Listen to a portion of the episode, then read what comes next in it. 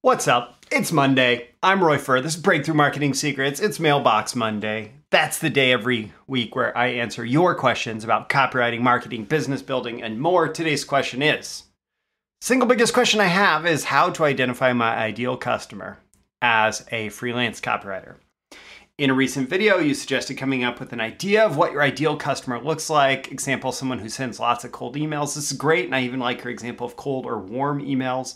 How do I find people who do that? I'm sure I can dig through my inbox and find some, and that would be a good that be good for my first client, but is there a way to expand that search space?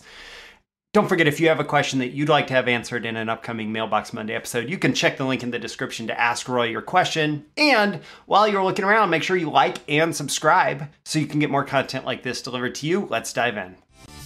These are the proven direct response marketing, copywriting, and entrepreneurship success strategies you can use today to write your own ticket and create the life you want.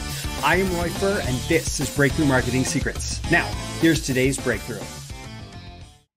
All right, today, uh, rather than having some training be the sponsor or something like that, I'm just going to tell you you should make sure, if you're not already, subscribe by email. Get my updates for each episode as well as more exclusive content when you sign up for my email list.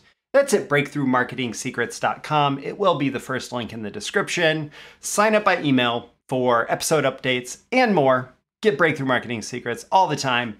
I'm going to keep delivering value and you're going to keep getting it. All right. Uh, so this question comes from someone who is uh, who's fairly new in their copywriting career, and the first piece of advice, the first piece of advice that I have is, you might not need to find your ideal client. you might not need to find your ideal client, not right now, at least. You might just need to find your first client, your first client. If you don't know who they are, if you don't know what criteria you might use for who your ideal client is going to be, if you're not sure how to identify them, do this instead. Get some work. Get like any kind of work, right? Uh, yes, it's great if it pays well. It's great, you know, all all of the. It's great if you find a great client for it, etc.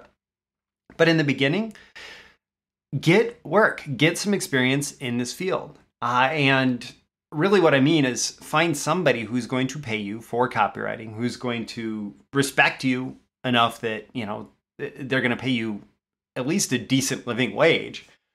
But get some repetitions in where you're getting paid to do this work. Now, this is going to have all sorts of benefits you know, the first of which is, hey, you're making a little bit of money, right? And these are not necessarily going to be your ideal clients, but you're going to recognize traits that you like in the clients. You're going to you're going to recognize what it is about specific clients, specific work, specific jobs, specific opportunities that you like and what you don't like. Um, and as you're doing this work, you're also going to be able to build your profile, like build out you know some some kind of uh, presence in the marketplace and you're going to build your profile of who your ideal client is. And so, you know, your first couple jobs may be with kind of anybody that will give you money, but you say, I want more people like that. And so you start to pivot, you start, start to focus, you start to hone in on, I want more people like that. And you go down that path a little further and a little bit further. Like my definition grew and changed with time. I, I you know, I, I started out doing product descriptions for IT training videos online. That was my first work that was in copywriting, where I was getting paid to be a copywriter. And then I became a full time marketing guy for IT training videos. And then I helped uh, some people sell various marketing courses, build marketing landing pages. I got opportunities uh, working in the business opportunity space, that sort of thing. Um, eventually writing articles and stuff, and then writing more long sales letters and marketing campaigns. And it kept shifting and evolving through time until eventually I landed into a spot that became pretty intentional for me, which was in the financial copywriting space, writing long form financial promos. But that reflects years of growth and change towards finding ideal. And even since all that work with the financial publishers, my ideal is shifting and changing a little bit. And what I would say is this question, um, there is an even bigger enemy in this question than not finding the right client or finding the wrong client. The biggest enemy is indecision and inaction, right? Like if you can't decide on who your ideal client is and so you don't take action and you use that as a as a justification, aka an excuse for why you're not chasing people because you don't know who your ideal client is, uh, that's a much bigger enemy than landing a few wrong projects and learning along the way. Like it is important to be able to fail, to get things wrong and learn from your failures because every failure is a learning opportunity, but also there's often some things that go right and some things that go wrong. And you can kind of learn along the way what those were and maybe avoid some of the things that went wrong and do more of what went right, right? So, with all that said, like what does make an ideal client? Answering the question more directly. I would say number one, like it's not just someone who sends lots of cold emails, right? That is so wide open as to not be useful at all, right? That person, okay, if if you say, "Oh, I I'm looking for someone who sends lots of cold emails," that person might say, "Eh, okay, I do that." But it's not it's not really an identity statement about who they are. It's hard for them to say, "Oh, this person focuses exactly on people like me." It could be I focus on local independent financial advisors who uh, who send cold emails to get clients or something like that. I focus on um, health technology businesses that send cold emails to get clients. I focus on whatever. So uh, immediately I'm adding in a layer of industry or niche or topic on top of that. And suddenly we're really narrowing it down in a way that becomes useful because then you can say, okay, uh, I can go out and find health technology companies or independent financial advisors or whatever, right? I can go out and find people in that industry, in that niche. Um, topic areas are, are similar. Like the more you can focus in, the more likely it is that the person, when you find them, is like, oh, you're looking for someone like me? You're designing your entire business to help someone like me? Well, let's talk, right? Business size is also a useful metric. The solopreneur who's barely scraping by is going to have a different capacity to work with you and hire you and pay you money than a business that is, you know, a few million dollars in revenue per year. And it's just going to be very different. And so considering business size in that makes a difference. And you can look at things like total customer base, revenue, you can look at employee uh, size, you can look at all sorts of different characteristics. Or you can be more specific around certain business characteristics, such as sales team size. So maybe, maybe you're looking for businesses where their sales team send a lot of cold emails and you want to help them create sales assets and resources that their sales team can use. And so in that case, you're looking for businesses that have five or more people on a sales team, or looking for businesses that have five to 25 or 25 to 100 or whatever. And by the way, there are list businesses that will help you that will sell you lists of contact information at businesses like this if this is something that you want to get specific about. And even if you don't go and buy those lists, it can still be useful to help you think about how to categorize how to categorize different businesses.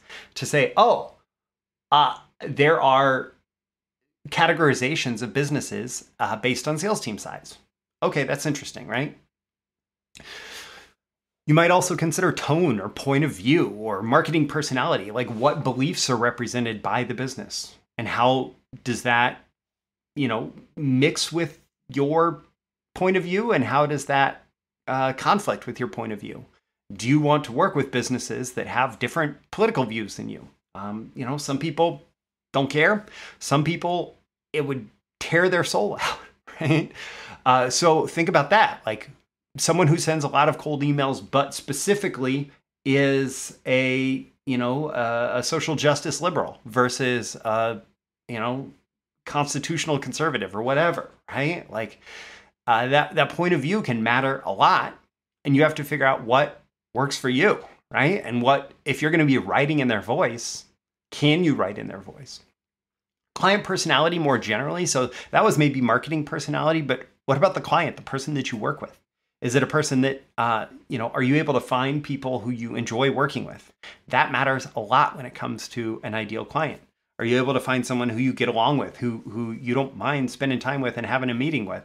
Um, or, you know, are they a terror every time you have to get on the phone? So these things matter. Investment in advertising, that's another metric you can look at. Uh, so I I'm only looking for businesses that spend at least $500 per day on Facebook. Okay, or at least $500 per day on YouTube. Um, I'm looking for clients that have a test budget of at least $250 per day for YouTube campaigns so that they can um, you know test new creative and scale it when it works. Right? Just some examples there right? Uh, but that's how you can define different metrics that might make someone an ideal client for you. Um, are there other factors for you i'm going to include a link in the description to a um, uh, to a list that i actually got from clayton makepeace and then kind of turned into my own built on it um, added different elements I recorded a video recently with that. So check, look for the Clayton Makepeace list of the ideal copywriting client. Um, it, it's linked in the description here. Now, when you come up with a, so when you come up with some ideas of who your ideal client is going to be, then you actually have to go out and approach them, right? Indecision and inaction is your greatest enemy. So my favorite way to find copywriting clients for new copywriters specifically is you decide on a niche, right? Decide on an industry, uh, uh, an, a, a, space that works for you, that resonates with you, um, and look for characteristics that you like. And the more specific that it is, the better, right? The more specific that this industry is, where a business would be able to say, yes, that is me. Like, I feel like I'm a part of that group or I feel like I'm not a part of that group. And it's not just based on something as simple as I use email marketing right? It's not based on just tactics, um, because tactics can sometimes be universal and they're not a great narrowing, uh, or are fairly universal and they're not a great criteria for narrowing down the selection here. So decide what niche. Um, go sign up for emails. Go sign up for the email lists in that niche you could create what's called a bacon email list as opposed to spam, right? Bacon is is email that you sign up for. Um, like marketing emails, right? Uh, like breakthrough marketing secrets. You should sign up for that, but maybe it's your primary email address, not your Bacon email address. Bacon is like a, a whole uh, a whole email address that you create specifically to sign up for a bunch of different marketing emails so that you can have essentially a swipe file or so that you can study the different marketing that they're doing, right? So create a Bacon email address, sign up for lots of emails in the industry, in the category, in the niche, whatever, and look for who's emailing, how much, you know, who's emailing every day, who's emailing uh, once a week, who barely ever emails and you forget about them.